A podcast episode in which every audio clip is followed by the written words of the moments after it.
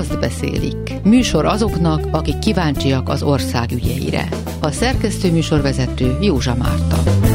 Debrecenben pillanatnyi remény támad, hogy megakadhat az akkumulátorgyár építése, de az építető cég sajtótájékoztatóján nem ez derült ki. Hogy mit tudni és mit nem, arról Polgártót Tamás, a debreciner.hu újságírója számol be. Bot Péter, a Népszava munkatársa a szegedi politikai játszmákról, Vej Zoltán az egészín.hu-tól pedig arról számol be, hogy Eger és Heves megye lakossága is jelentősen csökkent a népszámlálási adatok alapján, és az a politikára is kihat.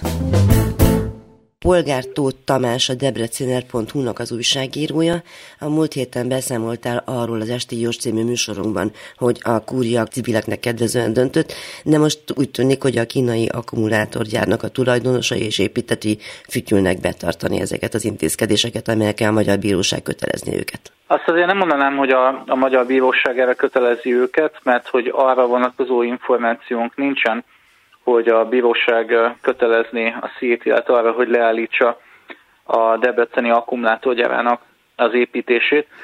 Ugye, amit a kúria kimondott, az, hogy a CETL katasztrófavédelmi engedélyeztetési eljárása során a hatóság megsértette a nyilvánossághoz fűződő jogot, és ennek kapcsán ugye megsemmisítették a katasztrófavédelmi engedélyét az üzemnek. Na most erre Siffer András ügyvéd, a felperes civilnek az ügyvédje volt az, aki a Debrecinernek azt nyilatkozta, hogy az ő álláspontja szerint emiatt le kellene állítani az építkezést. Néhány nappal később azonban a CETL, sőt talán pont egy nappal később megtartotta az első debreceni sajtótájékoztatóját, ahol a cég európai vezetője bejelentette, hogy a bírósági döntés ellenére nem fogják leállítani az építkezést. A kínai cég álláspontja az, hogy mivel a környezethasználati engedély és az építési engedély továbbra is a rendelkezésükre áll, ezért mehet az építkezés. Reagáltak-e a többi rendszeresen felmerülő problémára, amelyek a részint a civilek, részint a bíróságok szoktak megfogalmazni? Gyakorlatilag azt lehet mondani, hogy a cég igyekezett a legszebb arcát mutatni a nyilvánosság felé ezen a sajtótájékoztatón egy órán keresztül mutatták be a, magát a céget, egy kifejezetten környezetbarát, a zöld átállást segítő cégként igyekeztek magukat bemutatni, és innovatív cégként ezt, ezt többször is hangsúlyozták.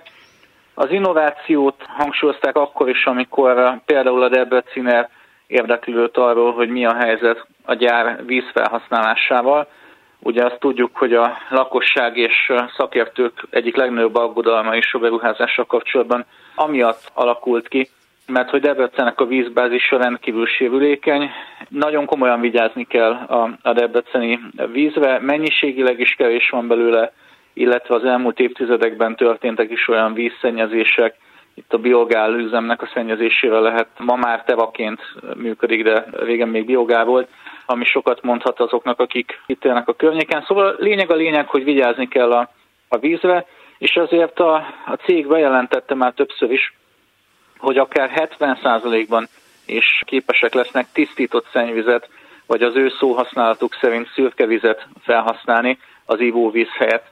Na erre kérdeztem rá ezen a sajtótájékoztatón, hogy mivel semmilyen vállalás, sem pedig kötelezettség nem szerepel egyik engedélyükben sem a tisztított szennyvíz felhasználására vonatkozóan, hogy mégis mik a terveik ezzel kapcsolatban, és tudnak-e garanciát vállalni arra, hogy többségében tisztított szennyvizet, nem pedig ivóvizet használnak fel.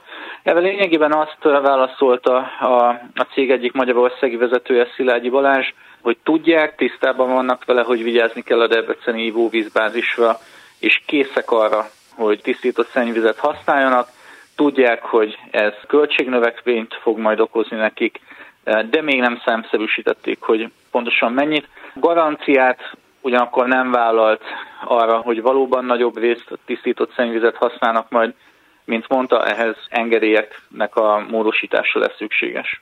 Mit lehet tudni az építkezés üteméről, hogyha minden folytatódik úgy, ahogy eddig, akkor mikor lesz kész a gyár, mikor fog teljes kapacitással termelni, honnan lesz munkaerő hozzá, lesz elég egyáltalán?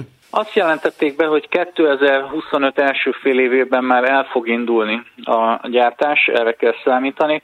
A későbbi ütemekkel kapcsolatban viszont eléggé homályosan fogalmaztak. Akik követik az akkumulátorgyár ügyét, azoknak talán rémlik az, hogy, hogy nem egy ütemről van szó, hanem három ütemet jelentetek be mert a beruházás bejelentésekor is. Érdeklődtünk erről, hogy a másodikat mikor tervezik előkészíteni, a harmadikat pedig várhatóan szintén mikor kezdik el és mikor fejezik be ezeket a további ütemeket. Erre gyakorlatilag azt a választ kaptuk, hogy még az első ütem időben való befejezésére koncentrálnak, és csak utána fognak a második és a harmadik ütemre rátérni.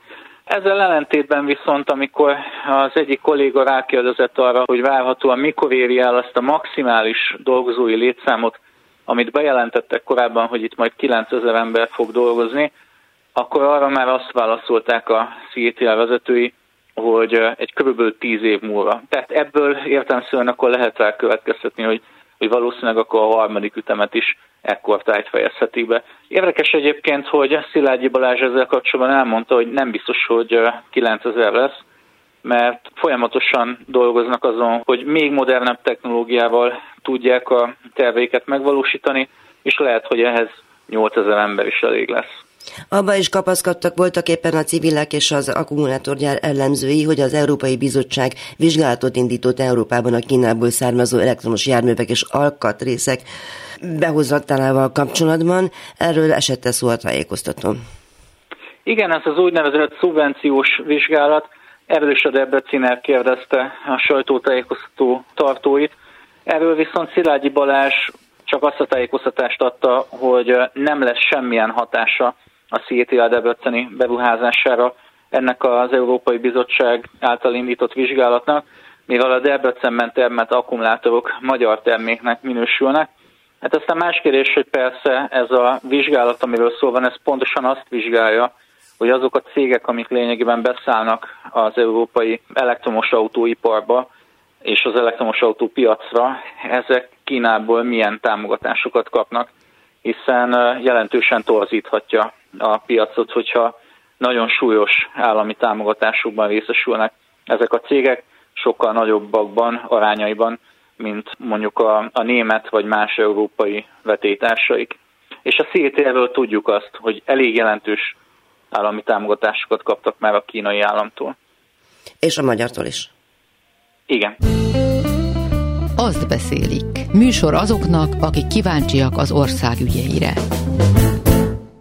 Bot Péterrel beszélgetek, Szegeden vagy, és a Népszava munkatársa, de Szegeden azért már, nem tudom, sokszor beszéltünk arról, hogy egy sötét ló, hogy kit a Fidesz majd a polgármesteri, nagyon közelítő polgármesteri választásokor, úgy tűnik, hogy megvan a jelölt.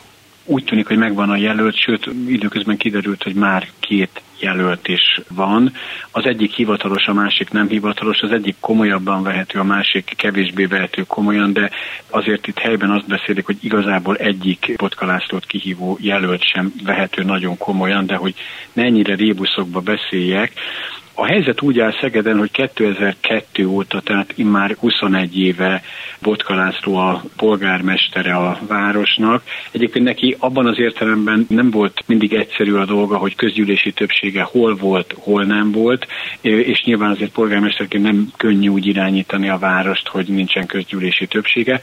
Azonban 2019-ben, tehát a legutóbbi önkormányzati választáson összefogás Szegedért frakció kétharmados többséget szerzett a közgyűlésben, így aztán elég kényelmesen tudják irányítani, vagy kényelmes többségben tudják irányítani a várost.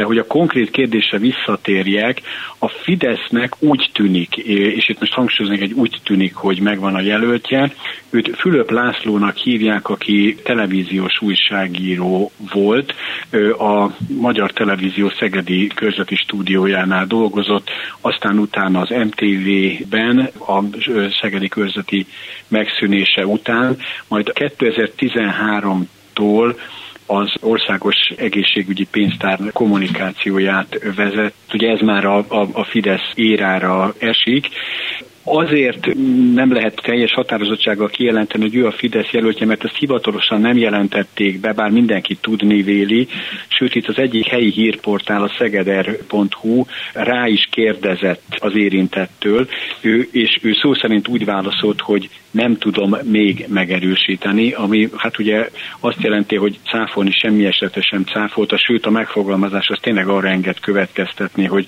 hogy valóban erről van szó, csak valamilyen politikai jóváhagyás e, ehhez még hiányzik. És ami friss hír, hogy a mi hazánk is bejelentette, hogy neki is van egy polgármester jelöltje, őt Timár, Timár Tamásnak hívják, ügyvéd, gyakorlatilag annyit tudunk róla, hogy a középiskoláit, illetve a jogi tanulmányait itt végezte Szegeden, bizonyára jogász vagy ügyvédi körökben ismert, egyébként különösebb városi ismertséggel nem rendelkezik, de tulajdonképpen ez Fülöp Lászlóról is elmondható, annak ellenére, hogy ő televíziós újságíró volt, de meglehetősen régen nem dolgozik a szakmába, és hát bizony az embereket bárkit el szoktak felejteni.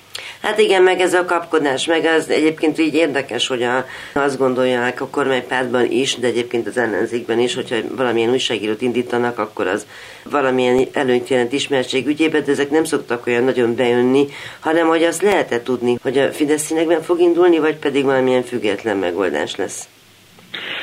Tulajdonképpen már a 2019-es polgármester jelölti ügyek is arra, abba az irányba mutattak, hogy, hogy a Fidesz, amely helyben meglehetősen sikertelen, olyan jelöltet indított akkor Nemesi Pál Nerhez igencsak közel álló építési nagyvállalkozó, a Ferroép Kft. ő ügyvezetője és tulajdonosa személyében, akivel azt próbálták elhitetni, vagy az ő személyén keresztül azt próbálták elhitetni, hogy itt a Fidesztől független jelöltről van szó, noha ez természetesen csak abban az értelemben volt igaz, hogy Nemesi Pál nem volt tagja a Fidesznek, de a Fidesz jelöltje volt, és hadugorjak még négy évvel korábbra 2014-re, már a 2019-hez képest négy évre vissza, mert akkor Kotenc János volt Botka Lászlónak a kihívója, aki a katolikus egyházhoz nagyon-nagyon közel álló Ágota alapítványnak az alapítója, illetve a vezetője. Szegeden egyébként inkább csak úgy ismerik, hogy hát közvetlen és nagyon szoros munkatársa a Szeged Csanádi megyés püspöknek, kis Rigó Lászlónak, és most azért is hozom szóba a püspök urat, mert ő rendre észrevéteti magát a várospolitikában, az persze külön kérdéseket vet föl, hogy megyés püspökként ezt kellene neki tenni, vagy nem, vagy tiszta ez neki, vagy Én nem. Én tudnék erre válaszolni.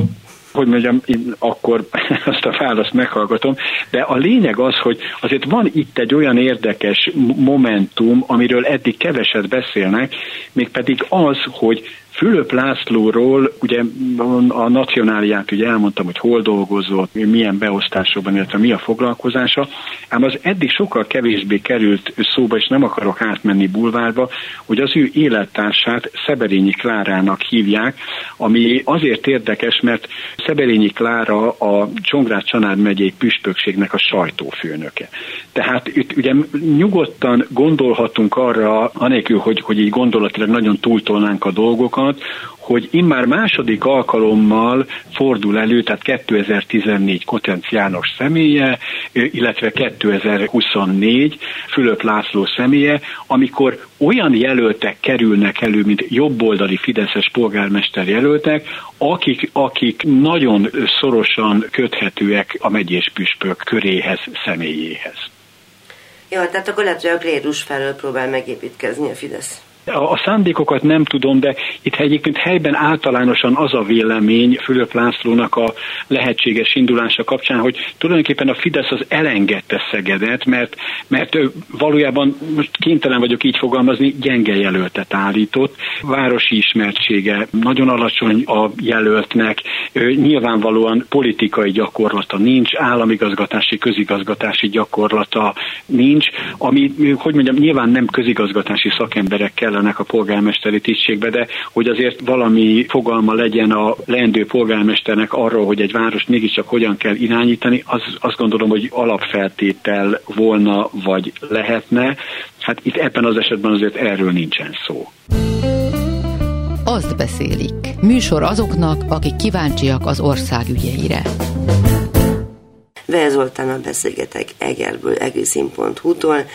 Nagyon sokat beszéltünk arról, hogy a különböző régiók lakossága a mostani népszámlálási adatok szerint mennyivel csökkent. Úgy tűnik, hogy Eger sincs túlságosan jól.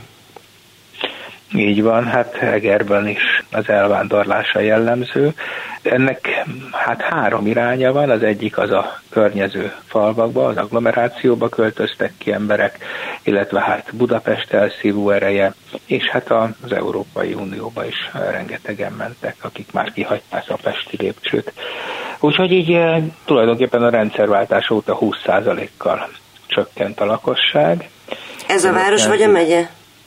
Ez most a városról beszélek, hát a megyét is ugyanígy sújtja körülbelül az elvándorlás, illetve az az igazság, hogy ezekben a, a viszonylag elszlemesödött falvakban ott, ott egy kis stagnálás figyelhető meg, de a városok mindenféleképpen e, sújtva vannak az elvándorlás által, hogy ilyen szépen mondjam, és hát ennek persze vannak mindenféle következményei, és e, az egyik például az, hogy lesz az önkormányzati választás, és Eger most már 50 ezer alá csökkent, ugye 60 ezer körül volt így a rendszerváltáskori fénykorában, tehát 50 ezer alá csökkent, így aztán át kellett rajzolni itt is a körzeteket, a választókerületeket.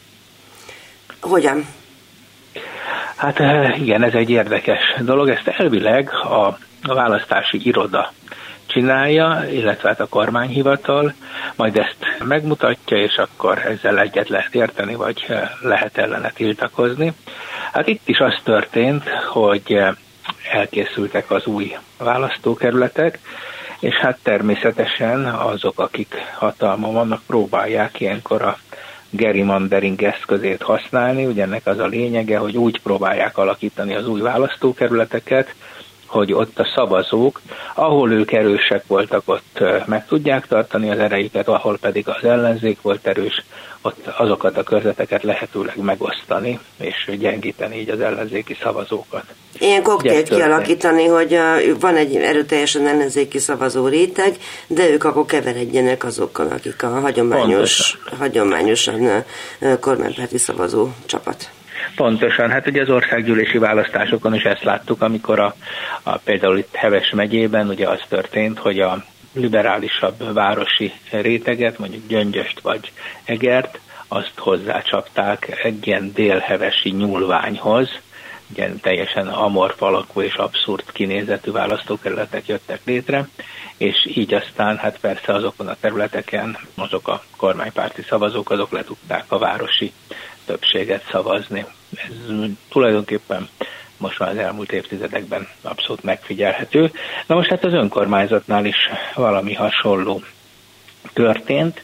Itt még annyi érdekesség van, hogy a törvény ugye azt írja elő, hogy 15%-kal lehet eltérni a mediántól, tehát a közép aránytól. Itt egy-egy választókerület nálunk olyan, olyan 3 és 4 ezer fő közötti lakosságot akar.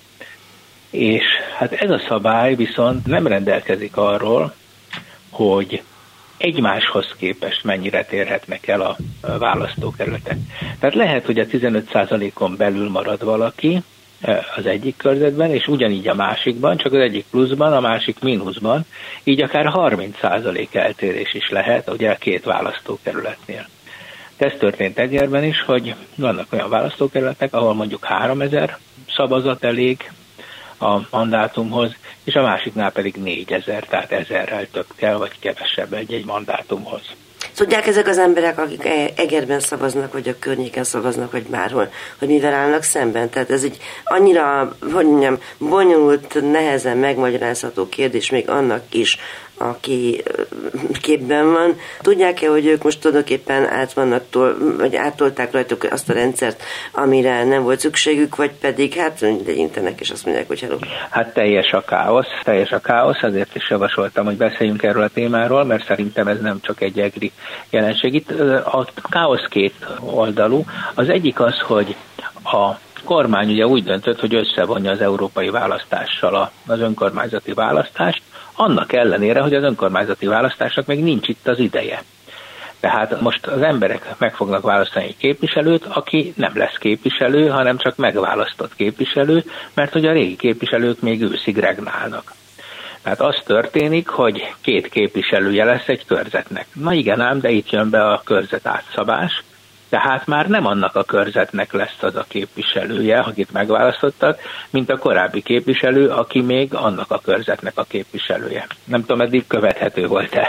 Hát amennyire követhető a magyar politikai élet, mert egyébként a választási matek az gyakorlatilag minden héten fel van turva. Így igaz, így igaz. Erről is majd beszélek mindjárt a polgármester választás kapcsán. És akkor ez a lényeg, hogy, hogy lesz egy megválasztott képviselő, aki nem képviselhet, és nem is azt a körzetet, ahol egyébként eddig a képviselő képviselt, és lesz egy olyan képviselő, aki ugyan ott ül a hatalomban, de mondjuk már elzavarták, viszont még van sok-sok hónapja arra, hogy hát vagy megvalósítsa a saját programját, ellentétben mondjuk az utódjával, vagy hát mondjuk, hogyha olyan az emberi minőség, akkor akár bosszút álljon a választóin, hogy őt most kiszavazták, ugye erre is láttunk már példát. Tehát teljes a káosz, hihetetlen nagy károkat okoz ez a, az ügy, és az ellenzék bénultságára pedig jellemző, hogy hát országosan talán szombathelyen volt ugye az a hír, hogy ott a bíróság előtt megtámadtak ilyen határokat. Én itt beszéltem ellenzéki jelöltekkel, akik szándékoznak indulni, hát ők is még csak most tájékozódnak, holott a határidők olyan rövidek, hogy gyakorlatilag elfogadták ezt az új felállást. És akkor a polgármester választásról, hogy polgármestert nem nagyon jelöltek még meg a pártok, talán két jelölt van. Igen, tehát nem tudjuk, hogy kik azok, akik tulajdonképpen az új szabályok szerint valamit szeretnének csinálni, meg hogy mit is csinálnak, azt nem is kérdezem. Hát igen, igen, tehát ez van, és, és mondom, a polgármester választásán meg nagyon érdekes, hogy a kormánypárt, mint hogyha tendenciózusan nem nevezne meg polgármester jelölteket, és ebből például az ellenzékiek azt a következtetést vonták le, amit egyébként este már be is jelentett ugye a Fidesznek a szélsőségesebb ága, Ami hogy nem kívánnak közvetlen, igen, hogy nem kívánnak közvetlen polgármester választást, és bizony itt már az ellenzék arra készül, hogy itt is lehet, hogy a választás előtt néhány hónappal úgy döntenek, hogy nem ér a nevem, nem a számukra kedvezőtlenebb megoldást választják, hogy közvetlen polgármesterválasztás, mert azt ugye a múltkor is elvesztették itt, hanem majd valamennyire politikai alkuk alapján ledílezik az új képviselőtestületbe, hogy ki legyen a polgármester. És hát emiatt aztán nagyon nehéz is most például polgármester jelölteket találni, hiszen hát ki az, aki vállal, eleve ki az, aki vállalkozik ma a mai közélet viszonyok között, hogy ilyen képviselőséget vagy polgármesterséget válasszon de hát ha még ezek a játékszabályok ennyire képlékenyek, akkor aztán biztos nagyon nehéz a dolga. Nehéz lesz követni ezt a két egymással összefüggésben nem lévő választást. Egy, egy, egy fél mondat ezekről az átszabott körzetekről, ami most az egyik képviselőjelölt mondta, és én nem is gondoltam rá, hogy valahogy úgy alakult, hogy az ellenzéki körzetek nem csak, hogy például nagyobbak lettek, hanem hihetetlen területekre szétszórták, tehát hatalmas területet kell bejárnia és beplakátolnia egy képviselőnek, és azt mondták, hogy bizony ez költségben akár három-négyszerese is lehet az ottani kampány, mint egy kényelmesebb belvárosi körzetnek. De hát dől alé. De hát igen, hát a, gurulnak a dollárok, igen, és, és akkor persze ezt majd leküzdik, vagy egyszerűen csak vesznek olyan csizmákat, amik bírják a járást. Polgártó Tamás a debreciner.hu-tól, Bot Péter a Népszava munkatársa Szegedről, Vej Zoltán az egriszín.hu-tól számoltak be a környék történeteiről. Lehocki Miriam szerkesztőtársammal köszönjük figyelmüket, itt leszünk a jövő héten is. Józsa Mártát hallották. Azt beszélik című műsorunkat hallották.